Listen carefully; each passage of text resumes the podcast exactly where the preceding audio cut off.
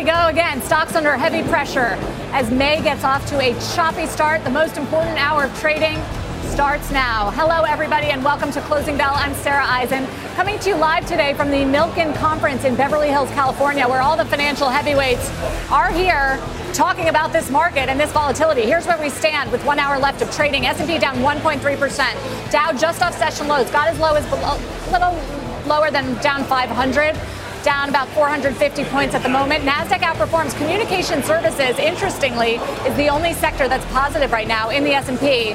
The Russell 2000 index of small caps down 1%. And check out some of the most actively traded names at the New York Stock Exchange at the moment. You've got a mix there. AT&T with a bid. NIO, we've seen some strength lately in the EV names despite the broader sell-off. Nokia, Ford under pressure, and Uber down 5.3%. Some of the reopening names are getting hit right now. We've got a great lineup of guests for you here from the Milken Global Conference, including an inside read on the consumer and the impact of inflation with the CEO of Kroger, the country's largest groceries chain, Rodney McMullen, and a conversation with the vice president of Meta's global business group, Nicola Mendelsohn. She'll talk to us about what she's seeing from the advertising market. Meta is a rare bright spot in the session. Let's get straight to the market, though. Stocks picking up where they left off, following an ugly April, also coming off of four down weeks for the S&P. Take a look at the 10-year yield. Story of the day. Briefly hitting 3% earlier today, the highest level since December 2018. Joining us first on CNBC is PIMCO CEO Manny Roman. Talk about good luck having the right guest for the for the right time. Good to see you, Manny. Good to see you too. Thank you for having me. Significance of the 10-year yield surpassing three percent. Well, it's been a very big move. I think I think the market expect the Fed to raise 50 bips, and then we think that the Fed will raise rates by 225 basis points for the year. Meaning and then some there's more. Going to be a couple of 50 points. There will be more 50 points, maybe even a 75 basis point, and there's a lot of things we don't know and it's a new market. It's a situation in Russia that doesn't seem to get better, and the Ukraine crisis. And then you have you have a lot of unknowns. What it's going to do to consumer. I know you have guests coming on your program to talk about the consumer. The question is always the same: How much rates hike can you have before things start breaking? And that's really the interesting conundrum. Will because, things start breaking? Well, if we raise rates significantly, eventually the consumer will slow down. And what does and that mean? Are you talking recession? You're talking bordering on a recession, one or two quarter of recession, like we saw in the first quarter, and the consumer being much slower going forward. And, and, and I think that's perfectly fine. And I think that I always have this image of someone trying to land a plane when there's a lot of wind, it's not easy. So the soft landing is possible, but it's not it's not always easy. And I think that's that's also the opportunity for a lot of us to find place to invest and make money. Well, right. So, so how is PIMCO navigating this? Where are the opportunities? Are, first of all, are you still underweight bonds? Do you think this will go farther? Look, I, I, if I had a crystal ball, it's slightly broken because it's been a difficult market to predict. Of course, market overshoots, and and I would be it would be difficult for me to tell you the exact moment when to add duration. We've been underweight. The reality is we're not that far away from a point where it makes sense to add risk. And then the fixed income market has an ecosystem with many different opportunities from investment grade to mortgage bond. And a lot of these things happen to be attractive now and are going to be more attractive over the months to come. And the skill is, of course, how to add risk to portfolio and how to find opportunity. And in a volatile world, it makes a lot of sense to be able to add alpha. And I think that's what we look forward to. And that will be the opportunity for the months to come. The bond move, though, has been fierce and, and been intense. Fierce. Do, do you think we're near the peak, at least, when it comes to treasury yields in this in this episode? Once again, my crystal ball hasn't been working so so much. I wasn't around in the 70s, but I was around in 1994 where I remember the move. And the move was pretty wild, uh, but there was really no inflation. And the reality is, is we don't really know when inflation is going to come back to a normal level, whether it's in three months or in six months. But that's that's all we know right now, and we'll have to navigate this and and look at the data and make sure we make the best possible decision at the time. I wanted to ask you about a specific bond deal that PIMCO participated in last week because it was a big deal for the markets. It was this Carvana debt that was sold, Apollo. We had the CEO of Apollo talking about it this morning, and, and I know PIMCO is a buyer as well. Well, I think when we find an interesting position, and you know, we have this tradition not to comment on any investment we make, but when, when there are interesting transactions to do, we'll have plenty of capital and we'll participate, and we think that's the right thing to do. And, and, and as I say, the volatility of the market opens up the game, and it opens up the game to add alpha, and I think we welcome it. And I slightly disagree with the CEO of Apollo. I think that um, the reality is that the volatility is, is a very good thing for fixed income manager, broadly speaking, for PIMCO, but also from others. Well, you got paid a good yield on it. I mean, 10 and a quarter percent. But, but I guess the question broadly on the markets is, is it sort of what some kind of canary in the coal mine for high yield credit, where it's going to get a lot harder out there for companies to access financing, and they're going to have to pay much higher rates. So the high the high yield market is in much better shape than it used to be people have termed their loans and their debt. That being said, you would rather have a select number of high yield issuer in a portfolio rather than the broad market because the broad market encompasses many sectors that you may not want to own. And so as the high yield goes, I think you want to be careful about the credit you decide to pick and how you're going to build your portfolio. And I think that makes sense. And there's going to be opportunity also in investment grade at the bottom end of the investment grade spectrum where they're going to be great companies to own and earn significant yield. And I think, I think to be able to encompass both the public and the private side and try to find the best opportunity is the way to do it. Where are you guys on the dollar, which just continues to scream higher? Well, I think if the if the Fed keeps on on raising rates fast, I think the dollar will do well. I think it's when you look at Europe, and I say this as a Frenchman, uh, it's difficult to be overly optimistic. There are many problems, the Ukraine war being one of them, but there are many problems uh, on the horizon and, and, and, and real social choices question in terms of what kind of country do people want and how they're going to be competitive and so on and so forth. And so, not so bullish uh, on Europe. Not too not too bullish on Europe, and I I would very much say it's uh, it's at least half a personal opinion for someone who's moved to this country a long time ago. Manny Roman, thank you so much. Thank you. Don't get to hear me. from you often, so so it is a treat. The CEO of PIMCO, appreciate it here at the Milken Global Conference. And after the break, shares of Kroger are handily outperforming the market this year. They're up around 20%. We'll talk to the CEO, Rodney McMullen, about what he is seeing right now from consumers and whether food inflation is near a peak.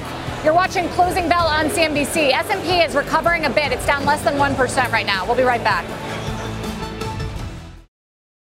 Just want to show you what's happened in the last few moments. The Nasdaq has turned positive. It has been outperforming, but now it's up two tenths of a percent. S&P has been having a nice recovery here.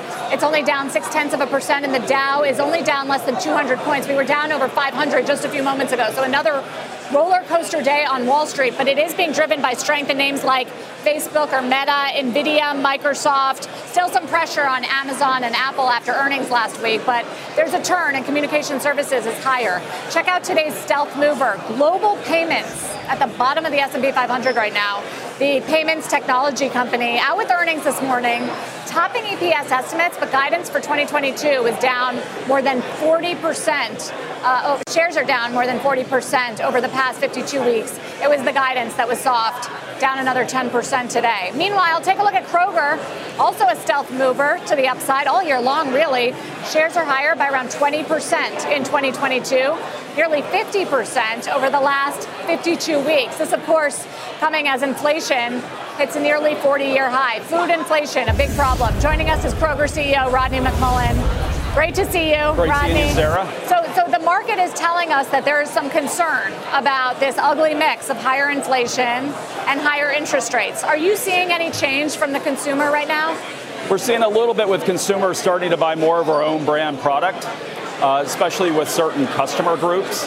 But we still see people upscaling their purchase. You know, during COVID, people have learned how to cook, as we've talked about before. And people continue to like the premium products when you look at uh, cheese, better wines, some of those things. So it's for the most part, not a lot of changes. Uh, customers on a budget, uh, you're starting to see them starting to switch a little bit to our brands, a little bit smaller uh, basket size, uh, but they're coming in more often now. Part of that could be COVID driven as well. Are you expecting a, a, a wider consumer slowdown here? Say that. Are you expecting a, bigger consumer slowdown? Uh, so far, we don't. Uh, we just think customers really are trying to make sure they stretch their budget. Yeah. And one of the things that we try to do is to make sure that we under, use our data and our understanding of customers, helping them to see promotions that apply to them to be able to help stretch their budget. What about food inflation? Is it getting worse? Is it getting better? It's still getting worse. And uh, if you look at PPI, there's still more more likelihood, some more pain to come. Um, and if you just look at raw ingredients in terms of corn, uh, soybean, wheat, all of those things, uh, it still appears there's more to come. And we're going to do everything we can to minimize the impact on customers. How the Fed wants to deal with inflation, but it can't supply grains from Ukraine, which is dealing with a war. So, so what is your expectation for how long this lasts on the food and grocery side of things? Yeah, it, it, originally we had thought it would start slowing down later in the year as you start cycling. We would expect inflation to slow down as you start cycling the higher inflation later in the year, but it, we don't see anything that would cause it to go down, and probably there will be inflationary pressure. Now, you know, I have so much faith in the American farmer, and I'm other parts of the world too, but you know, I'm kind of biased to the U.S. Uh, and American farmers, I think, will really step up and uh, you know plant a, a, huge crop, and hopefully the weather cooperates as well. Help make up for the losses. Rodney, we have not spoken to you since you disclosed that you had a conversation with Carl Icahn. He's in your stock now. He wants to have some board directors, and he wants you to do better when it comes to gestational crates for pigs and, and CEO pay. Have you had further conversations with him than, than that initial one? Uh, we, I have not. Um, our board has interviewed uh, the potential candidates, and you know when you look at supplier supplier responsibility is something that's been important to us and our board for years, uh, and it continues to be uh, incredibly important to us. Uh, when you look at the gestation crates, our suppliers, we've asked our suppliers by 2025 to move away, and our suppliers expect by 2025 they will move away.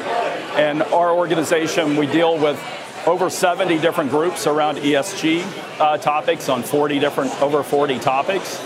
And we think it's incredibly important to engage with our shareholders and learn. Uh, animal welfare is something important to us. So, what do you expect from Icahn? Are you, are you expecting a fight?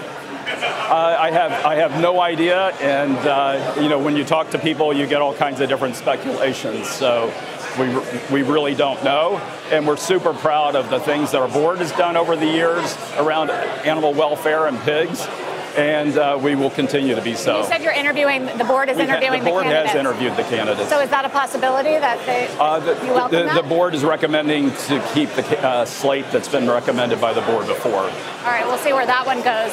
Uh, speaking of, of your employees and your pay, which was an issue that, that Icahn raised, I know you took a pay cut last year, but there there still continues to be action from the unions. What, what are you expecting? It's a tight labor market, wages are higher, and we've seen a lot of pressure lately from, from big retailers, especially from their unions. What do you expect on that front? Yeah, if you look, as part of the, one of the things we did several years ago is we decided to invest an incremental uh, $500 million in wages. We've actually invested $1.2 million in incremental wages and our total average hourly rate, including benefits, has increased from $17 an hour to $22 an hour over the last four years. And our teams have been able to work together to work at process improvements and other things. And we've been able to take over a billion dollars a year of cost out and things the customer doesn't see so that we can afford to pay our associates. And you know, our associates have been through a heck of a lot during the pandemic and we're incredibly fortunate we've been able to do that. In addition, we've added incremental pay for uh, supporting and improving pension benefits in terms of the sustainability of those as well. So you have what, about 500,000 employees or so? About 500,000. And, and you're hiring still. How, how are you finding the hiring process, and do you anticipate those wages will continue to rise? Yeah, we're assuming uh, that wages will continue to rise. Uh, right now, we have about 20,000 openings. Uh, we have a lot more full-time people than we would have had before, uh, and that's one of the things that we're able to make sure that we're giving a great customer experience uh, by having a, uh, more full-time people than we would have in the past. Wages keep rising, food inflation keeps rising. Yeah. Not what the Fed wants to hear. Rodney, thank you. Thank, thank you for you, the Sarah. time. Good thank to you, see you. It. Good seeing you. Rodney McMullen, CEO of Kroger. Kroger, I want to show you what's happening with the market here because the Nasdaq continues to gain up a third of one percent right now, buying in some of the beaten down names like a Netflix or a Meta. S&P only down four tenths of one percent, and the Dow continues its recovery as well. It's now down only 150 points. Coming up next, is the market nearing a sustainable bottom? Mike Santoli looking to break down a key indicator of investor exposure to equities in today's dashboard. And later, we'll talk to the VP of Meta's Global Business Group about the latest read on the advertising market and competing with the likes of TikTok and Twitter for ad dollars. We'll be right back on Closing Bell. This is a bit of a change than what we've seen Friday and some of the other recent final hours of trade. We're gaining steam here, and we're seeing some sectors turn green, not just communication services. We've now got energy, technology, and consumer discretionary in the green. The NASDAQ has turned positive just in the last few minutes after being sharply lower earlier in the session. Dow's down only 59 points. Mike Santoli taking a look at how the recent volatility, Mike, is impacting positioning for investors in the dashboard. What do you see? Yeah, Sarah, it's actually very defensive. Not at extreme extremes necessarily, but in the bottom 10% of all readings since 2010. This is a Deutsche Bank composite of equity positioning. It's not surveys. It's actually how people are exposed uh, to uh, equities right now through a co- combination of measures. And you'll see it right here. So the S&P down 15%, a little more than that at today's lows. Well, this was about a 15% high to low drop in 2015 into 16. This right here was the 20% decline at the end of 2018. So it tells you you're getting in the zone of when you might be able to say that the market is looking a little more sold out. Obviously, it can go deeper. Things can get nastier. This is 2011 when we barely touched a 20% drop, uh, but you had the big recession, debt default, sovereign debt scare uh, of 2011. So it shows you it's one of the elements of why people are looking for perhaps some short term relief eventually, even though the tape looks a little bit broken. We tested new lows uh, for this move today, and now we're coming back off it. And Sarah, you mentioned uh, this late day comeback. Remember, a week ago today, we actually saw a nice one as well a sell off and then about a more than a 1% recovery uh, into the close. Didn't say much about what came next, but uh, certainly better than the alternative. Well, what came next was another wave of selling uh, as we see exactly, the recovery yeah. continue. Mike, what about the fact that it's being led by tech? The chip stocks are up a lot today. Some of the beaten down communication services stocks like a Meta or a Netflix up today. What, what does that tell you, given we are seeing this rate move continue? Usually that's a part of the market that gets hit. I think it's mostly a matter of uh, the laggards getting a little bit of relief. It's kind of a first in, first out uh, type of effect when you do have uh, some people looking to get a little bit less negative. I think that's one way to look at it, too. Going into a Fed meeting, a Fed decision on Wednesday, uh, people have it in their minds that last meeting in March, that was the, the event that kind of swept away a, a potential catalyst and actually gave uh, the market room to rally in one of its best bounces. The bounce didn't hold. Maybe we're not going to see a rerun, but it's definitely in traders' mind that you don't want to lean too negative when the market's getting oversold and you have one of those big catalysts less than 48 hours away. Yeah, a long way till Wednesday, though. Mike, thank you. Mike Absolutely. Santoli. Yeah. As we see this continued recovery, Dow down 31 points. At the top of the hour, we were near down 500. Coming up, the vice president of Meta's Global Business Group on whether she's seeing signs of an advertising spending slowdown around the world. And then later, we will discuss whether it is time to buy those tech stocks after nearly 20% sell off this year for the group. We'll be right back. What a comeback for stocks in this final hour of trade. Dow about to go positive. Looks like it's just it ticked up there for a moment. It's down only 37 points. Was down more than 500 just a little over just about an hour ago or so. S&P 500 also positive, and the Nasdaq led the way today. It's up about eight tenths of one percent, continuing to build. This despite the fact that Treasury yields are higher, the dollar is stronger. Both of those have been big headwinds for the market lately, but clearly there is some buying, and it's coming in some of the beaten down places like technology, consumer discretionary, and communication services. Let's zero in right there because communication services, a notable winner today, up now 2%, gaining steam in the past 30 minutes or so. Meta is very much a part of that strength today, up 4%, sharply outperforming the market over the past week. still down sharply for the year. Joining us now, first on CNBC, is Nicola Mendelsohn. She's Meta's Vice President of Global Business. It's great to have you on the show. It's great to be here at the Milken Conference. Yes, a lot going on.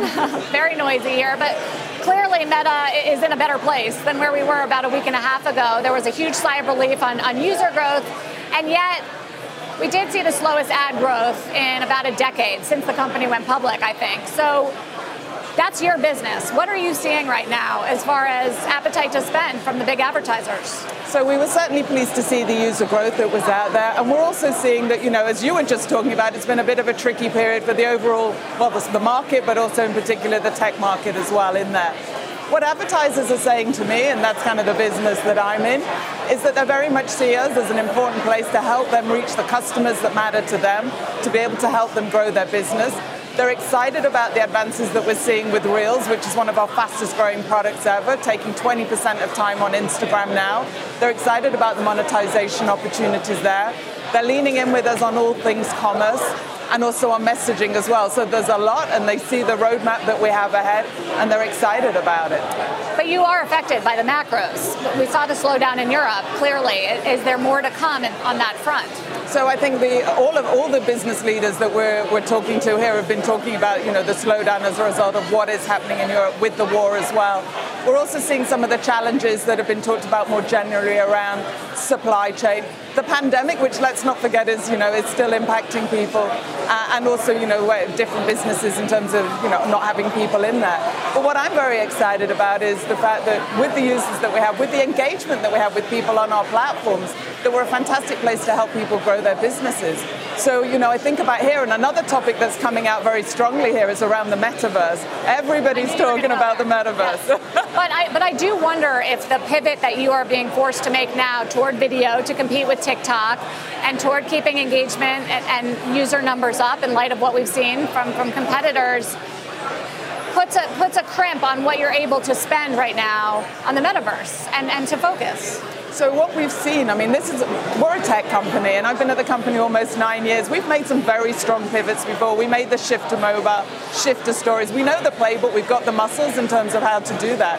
We're investing at the moment not just in the metaverse on our reality lab side, but also on the core business as well. We're investing in personalized advertising. We're investing in privacy. We're investing in data, and of course, we're investing in brand safety. And with video now being over 50% of you know the time spent on Facebook, that's an important product that uh, our advertisers want to be able to utilize. And so that's why we're leaning in there at the moment as well, which is exciting. When does the metaverse as Zuckerberg envisions it, as the as the pivot for the company, when does that actually come to fruition? So the fully realized version of that really 360 immersive, that's some years off, but it's actually a continuum of where we are today. So we're already seeing a number of businesses jumping in, businesses like Wendy's that are utilizing our full video suite of opportunities there and ad products, but have also built a world in Horizon that if you've got a Quest you can put on and go and experience what a virtual restaurant feels like. But we're also seeing many more advertisers using our Spark AR production. They're making augmented reality filters and ads. So makeup companies like Sephora and Charlotte Tilbury, you can actually try on the products. Walmart have, uh, you know, sold out on a, a, desk where you could take a picture and put it into uh, into your living room. They sold out on that desk product with a filter as well. So it is a continuum of things that we're seeing before we get to that fully realized vision. How does the Twitter deal, Elon Musk taking it private, affect Facebook or Meta? Well, that's not something we're focusing on. There's certainly a lot of conversation about it at the moment here at the conference, but you know what? One of the things I'm focusing on is what I can do to help those advertisers get the growth that they need. Is Twitter a major competitor on the on the ad side of things? Do you see it as an opportunity? As, a, as an industry, we face a lot of competition. I think sometimes people, you know, look out at the tech market and think there isn't a lot of. There is a huge amount of choice out there. But what I know, what I'm confident about, is that we've got the very best app products that are out there. And finally, just as far as consumer behavior, which you mentioned, we're, we're in a weird place coming out of the pandemic. And there are some serious questions about users and engagement. We saw the Netflix subscriber growth and, and just how we're changing our behaviors and whether social media has peaked. How do you see that? No, what well, we're seeing, and we just reported that our user numbers were up, and we're also seeing that more and more businesses, both large and small, are leaning in and learning the lessons from the last couple of years about how they can reach customers in more efficient, more effective ways. That's where the whole growth that we're seeing in messaging is really coming to fruition because it's a much more personalized experience of how you can get information backwards and forwards uh, to the customer as quickly as possible. So I'm excited about that as well. Nicola Mendelsohn, thank you for the update on, on, Meta. Doing a panel with her later here at, at Milken. Uh, she is the head of global business strategy at Facebook. When we come back, stock staging a major comeback. The Dow now firmly positive, up 87 points. It's all happened in the last 30 minutes. Here's where we stand in the market. Look at the NASDAQ. It's zooming now, up 1.2%. What a crazy comeback. JetBlue feeling blue after Spirit rejected its takeover offer in favor of its merger with Frontier. We'll tell you the latest on this bidding war and keep tabs on this big turnaround with 24 minutes left of trading. We'll be right back. Welcome back. Check out some of the today's top search tickers on CNBC.com on this first trading day of the month of May. 10 year yield takes the top spot. Look at the 10 year yield. It's just below 3%. We were above there. We got past that 3% level for the first time since 2018. Just keeps on selling bonds and pushing yields even higher ahead of the Fed's double dose rate hike and potential trimming of the balance sheet set to happen this week. Amazon continuing its losses from earnings last week, down 1%. Apple also not participating in the tech rally that we are seeing right now. Tesla, though, is, and it's up 2.3%. The S&P 500 unbelievably turned positive after a big decline earlier, and it is technology stocks that are leading, along with communication services and now energy. Amazon, I mentioned, under pressure after a bearish note from Wedbush following earnings last week. Coming up, we'll discuss whether more pain is ahead for that stock. That story, plus Scott Minerd's biggest fear right now for the Fed ahead of this historic meeting that we are facing this week. We'll be right back in the market zone next. We are now in the closing bell market zone. CNBC senior markets commentator Mike Santoli is here to break down these crucial moments of the trading day, as always. Plus, our own Phil LeBeau on JetBlue's battle for Spirit, and Mariner Wealth Advisors Tim Lesko on the outlook for tech stocks which have turned around remarkably here, and this market is now higher across the board. We've been gaining steam all hour long into the close after some real selling pressure earlier in the session. The Dow is down 527 points at the session lows. It is now positive. We've got Reuters reporting this afternoon that Elon Musk is talking to high net worth individuals and private equity firms about getting financing for his Twitter bid. David Faber talked to the CEO of Apollo about that this morning. Here's what he had to say. If you guys had participated in any way, it would have been on the credit side. Yes. People seem to be misinterpreting. Uh, was that of interest to you as a potential credit? Uh, absolutely. Why?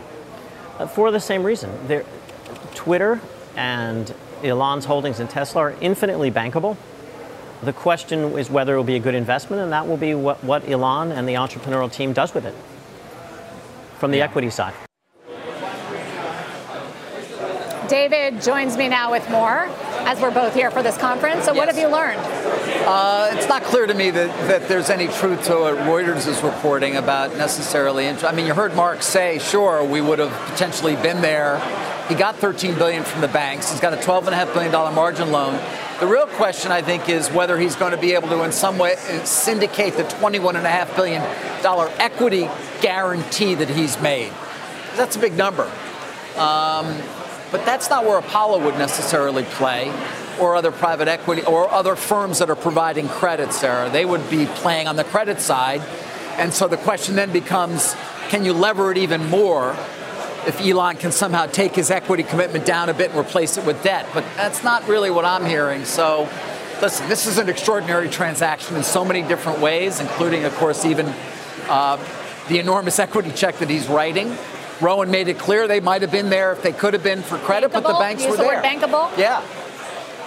So, is there? Does any of this actually question whether this deal is going to get done? These financing no, nuances. I mean, that's a good question, but no, I don't think so. Um, you know, the, the interesting part will be that Musk uh, equity guarantee of 21.5 billion, right? You got 12.5 billion that he's using as a margin loan, Tesla stock for that. 13 billion in traditional financing, which is going to be paid back by the cash flow of the acquired company, just like any LBO. But the 21.5 billion, he's already sold a bunch of Tesla stock to try to help pay for it. How many people will he go out to to try to get to come in for a billion here, a billion there, or maybe more, who believe in what Marc said that he's going to be able to transform the business in a positive way and so that you're going to end up with a more profitable company? I think that's going to be the key question. We do believe, I think there's a belief that he would love to whittle down that equity check if he can. The question is by how much and with whom. And what happens to Tesla stock, which has turned higher on the session? It's near session highs. It's up 2.5%. The whole NASDAQ turned, so not sure we can pin it exactly on this, but it has been a question for Tesla yeah. as it relates to his share sales. Well, clearly he was part of the selling pressure that we saw. I mean, that was what, eight, nine billion dollars worth of stock. Uh, unclear whether or how much more he can he can raise in terms of stock that's not already committed or that he wants to in some way. I mean, he's the world's richest man. There's plenty of ways for him to go about doing it. And perhaps there's some sort of security that they can, that some, you know, some of these credit funds can come up with. It's kind of a hybrid itself that can replace equity. But my sense would be he's simply going to go out to guys like Marc Andreessen, hey, you want to give me a, a billion dollars? You think I believe in what I'm going to do? Very supportive of him on Twitter. Yeah, or any two. of these other types, or maybe some sovereign funds. That's sort of where we should focus. Unclear whether he's going to sell more Tesla, which obviously is a key consideration in the marketplace. So you're here, we're here with all the all the biggest deal makers in the world, and I'm sure the Tesla story comes up in our in conversations. Is it just an anomaly? What what does the pipeline look like now that we have seen valuations come down for a lot of these companies? Yeah, I mean, a period like this, you know, obviously Twitter is a one-off. I mean, the world's richest man spending 44 billion dollars, 21 and a half billion of it his own money, basically, uh, is not something you see very often, if ever. Um, the volatility lends itself towards not doing deals right now. You know, it's very hard to price your stock, price your sale price, and or what you want to buy at. We have this adjustment in multiples right now, as you all know, Sarah. So you know, you typically see M&A sort of get pushed back a bit in that kind of environment. But there's still a pace of deals.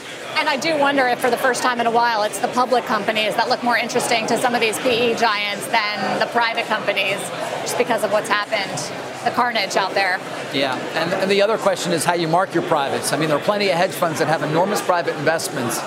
Given the down, the complete downdraft in overall valuations, where are they marking their privates is a good question. Feels like it needs to come down, is yeah. what I'm hearing. Yes. And that takes a, a, a few months. Yes. David, Nice I'm, to see you here at Milken, Sarah. Glad to be here. Yeah, I'm learning a lot. very nice to have you here. Yes, so our you. conference that yes. we've been covering for years. Yeah.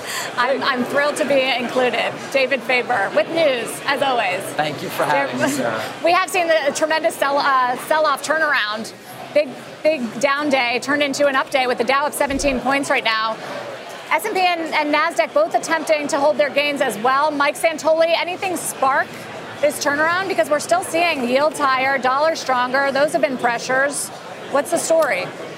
Yeah, I don't know that there was necessarily something in the way of a headline that sparked it, but we're, we're trading very technically right here. We definitely probed to new lows for this move, got the S&P back to these levels from March 2021. A lot of folks were looking at that 40, 80 or so. You mentioned that yields are up. Yes, they are, but the real kind of mechanical selling in stocks started late this morning when you finally got a tick of the 10-year Treasury yield to 3%. Uh, it, it backed off then, and we didn't make new highs in yields. It just kind of wavered around there. And, you know, I had no idea if it matters, but the regular session in Treasury futures ends at 3 o'clock Eastern, and that's when we kind of released higher. I just think it's very much a low conviction market. You have these air pockets because you have this very stressed tape. Sometimes you pull the rubber band back and it snaps, and sometimes uh, it snaps higher.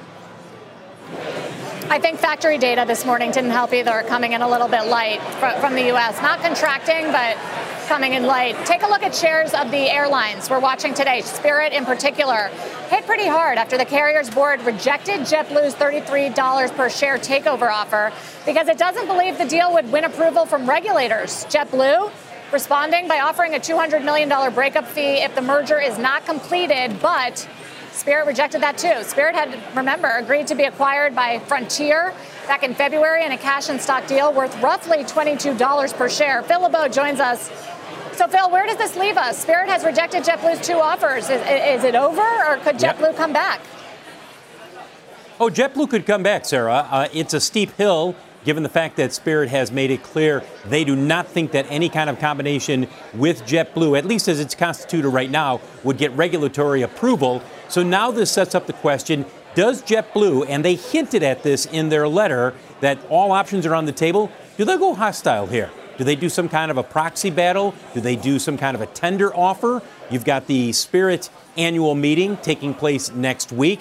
So I think that we're going to see something happen here over the next several weeks. Now, whether or not it is a hostile offer or if JetBlue ultimately says, you know what, we made our best effort, we made two runs at them, and Spirit said no, uh, hard to say at this point, but clearly we have not heard the last of this. Clearly. Uh, so, so Phil, any other consolidation possibilities as a result of this? Are there other players in the mix? Is Hawaiian or Alaska? Not Could they re- go after them? No, not really. I, I, don't think so. I get no sense from talking with people in the industry that there are other options that are out there that JetBlue is looking around. I don't see this as JetBlue saying we have to do a deal just to do a deal. JetBlue believes that Spirit and JetBlue combined is the best option that's out there, and that's why they're making this play. Yeah. See if they come back. Phil, thank you. Phil LeBeau. Take a look at shares of Amazon under pressure today, but off the session lows along with the broader market. This, of course, follows Amazon's worst daily performance since 2006. That was Friday after the company reported a net loss and lighter than expected revenue guidance in its quarterly results. Some on Wall Street are starting to turn a bit more cautious on the e commerce giant, like Wedbush, removing Amazon from its best ideas list earlier today. Mike, the stock has recovered a lot. It's barely down right now. But has there been a big change in thinking about this, this company?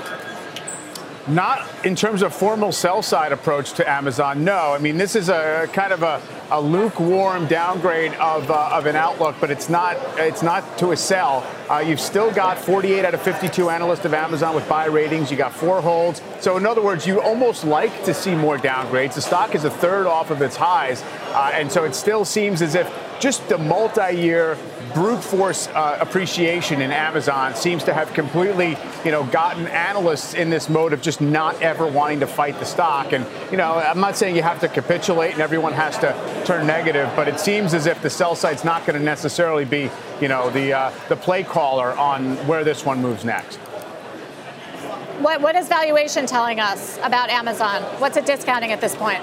It's always tricky uh, in terms of figuring out valuation. Amazon's, you know, earnings are kind of a, a, residual for how much they're investing in a given quarter or not. There's no way you can call it cheap, but you can call it a whole lot cheaper than it was a year and a half ago, uh, based on you know some kind of reasonable earnings outlook. I do think you might also start to see whether buy side or sell side further calls for some other restructuring of the business. Uh, you know, a lot of investors in Amazon aren't thrilled about owning the logistics and, and all the, what it takes uh, to run the retail side of things. And not saying that there's a split in the offing anytime soon, but that's the kind of chatter that you'd want to see that, to show that people are getting impatient with it. Meantime, Amazon scoring a win in a labor union vote in New York City. Deirdre Bosa has been following that angle. Deirdre, what are the details?